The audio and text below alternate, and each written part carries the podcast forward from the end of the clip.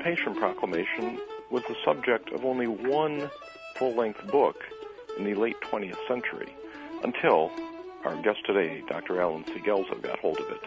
We'll find out what he has to say about this important document when we return on Civil War Talk Radio.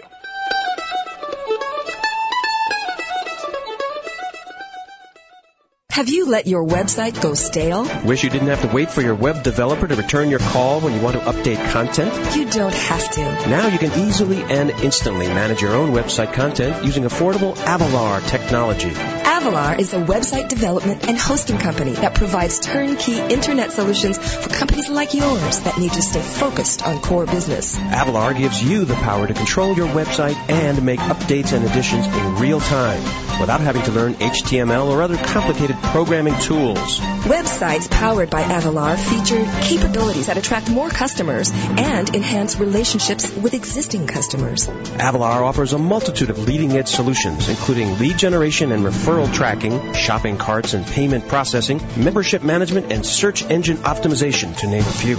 Take advantage of the full power of the Internet using Avalar technology at www.avalar.com. That's A-V-A-L-A-R dot com.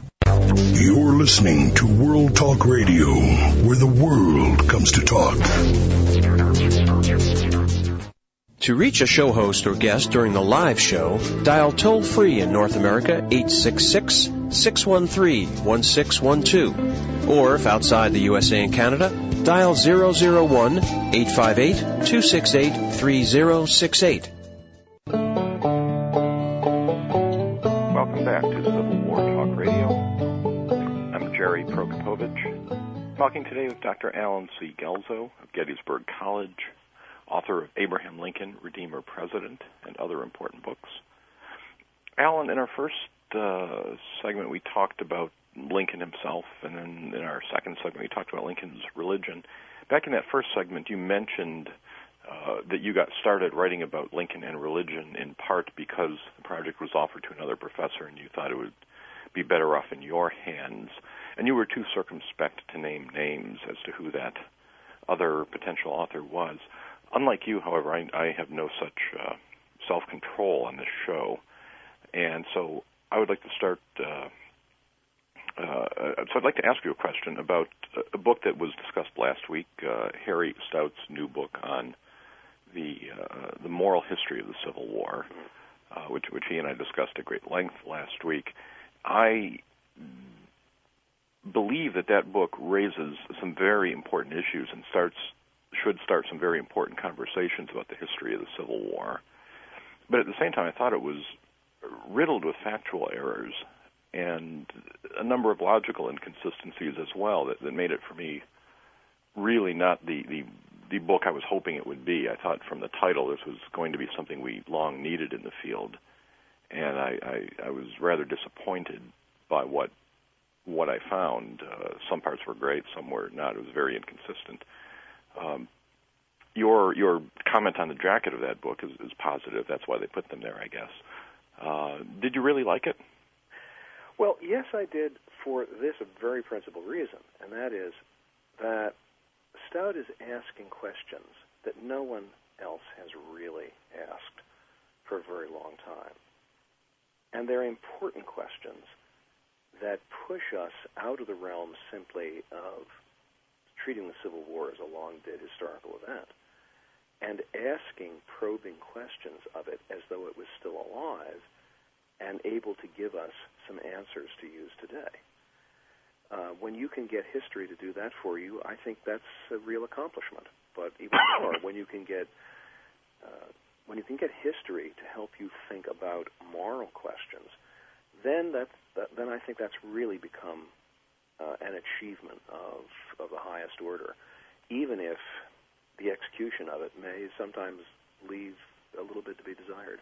And certainly, I, my own uh, questions to uh, to Skip uh, about his invocation of total war and a number of other things. Uh, I, I do have my my reservations about some arguments and some pieces of the book.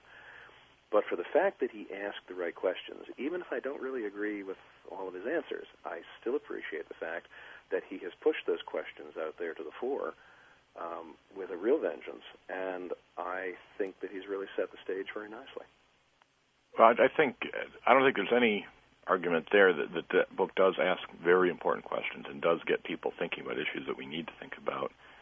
And I, I will just say I was disappointed so much by the execution. Um, even in a technical sense, when he discusses things like uh, the argument of proportionality and the use of force, mm-hmm.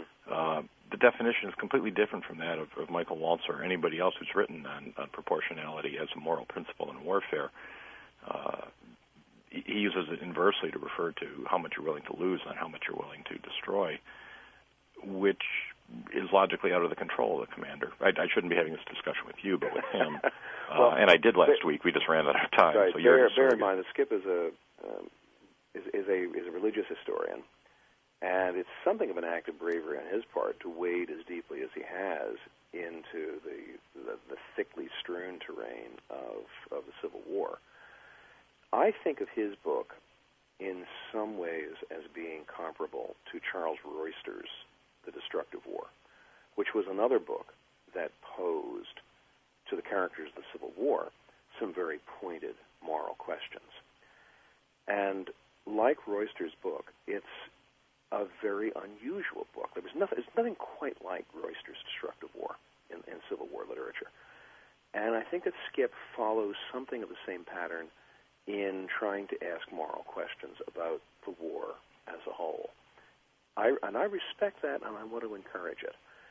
I did read the manuscript for Skip, and I, I hope I can say this without Skip being embarrassed by my saying it, that there were a few other things in there which had to get corrected in terms of specific names, dates, and places uh, on the manuscript before before it could see print.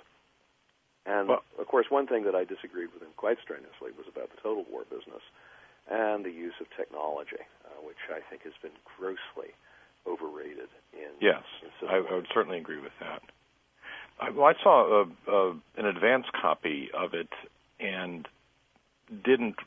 I, I didn't want to review it until I had seen the published copy because I, I was sure that some of the factual errors I saw would, would surely be corrected in the final copy, but they weren't. Mm-hmm and I, I was, I guess that disappoints me because I'm afraid that will weaken the impact of the book that some of the, the enthusiasts who don't want to look beneath the surface of the war and ask these hard questions will be tempted to dismiss the book because he, he got this name or date wrong, and, and that would be unfortunate if they did that.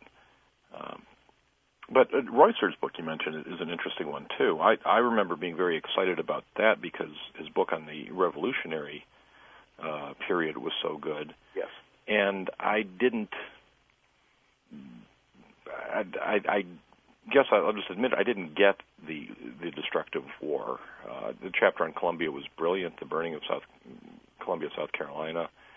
Yes. Um, but beyond that, he, he seemed to, to me, it seemed to say, well, the war just got worse and worse. And uh, Mark Grimsley has said the same thing. Uh, Gerald Linderman has said the same thing. Uh, we know that the war got worse and worse. Um, well, I think for Royster, what the point he wanted to make was that it got worse because Americans had no way of resolving intractable differences apart from resorting to the, the deepest levels of violence. For Americans and American culture, there's no gradation in dealing. That the more the more you polarize an issue in moral terms, the less capable we are of arriving at any kind of resolution, and the more likely we are to immediately begin to get the clubs out and bludgeoning ourselves. Which, which is why, for, for Royster, the two great uh, examples, the two great paladins of the Civil War, are not Grant and Lee, whom he finds to be fairly pallid characters, but Jackson and Sherman. Mm-hmm. And particularly, he paints Jackson in terms so violent, so extraordinary, that he begins to resemble Sir Artegall's Iron Man Talus, uh, striding through the world with his iron flail.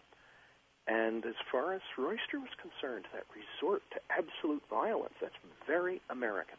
That's rooted right in our culture. And this is why the preeminent examples that we drew, should draw out of the Civil War uh, are the figures of people like Jackson and Sherman, because Jackson and Sherman are us. That was a very, very unusual and iconoclastic way of going at the Civil War, but it did ask a major question about how Americans deal with the resolution of problems. What is our moral core, so to speak? And you know, here comes uh, Skip Stout, and uh, many years after after Royster's book, you know, ten, I guess ten, maybe fifteen years after Royster's book, uh, here's really the first person to come again, asking a set of questions very similar to that. Since Skip's thesis is that by injecting religion more and more into the war, people like Lincoln effectively upped the ante so far that there was no way to get resolution in the Civil War except with absolute triumph, absolute destruction of the Confederacy, uh, a complete um, knockout blow uh, at the at the end of the war that that leaves the North you know, as as the unquestioned victor. Uh, there is there's really a bright line I think that goes between Royster's book and Skip's book, and they're both arguing about the way American culture functions, the extremes it goes to. I think what Skip wants to do, explicitly, Royster only implicitly, is to say that the factor that um, the overriding factor that makes for that violence is religion. Now, Russell Weigley has argued this as well, uh, the American way of war, that yeah. this is endemic in our culture, whether it's just cultural or specifically religious. But a counter argument would be that this is just American exceptionalism again. That, that uh, other nations fight wars to the death. Uh, is this really unique to our nation and our history? Well, I think that there is an implication of exceptionalism in both uh, Royster and Stout. I don't think it's um, I don't think it's said in so many words, but but there it is. And for both Skip Stout and many other American religious historians, it is the peculiarities of American religion which do make America exceptional.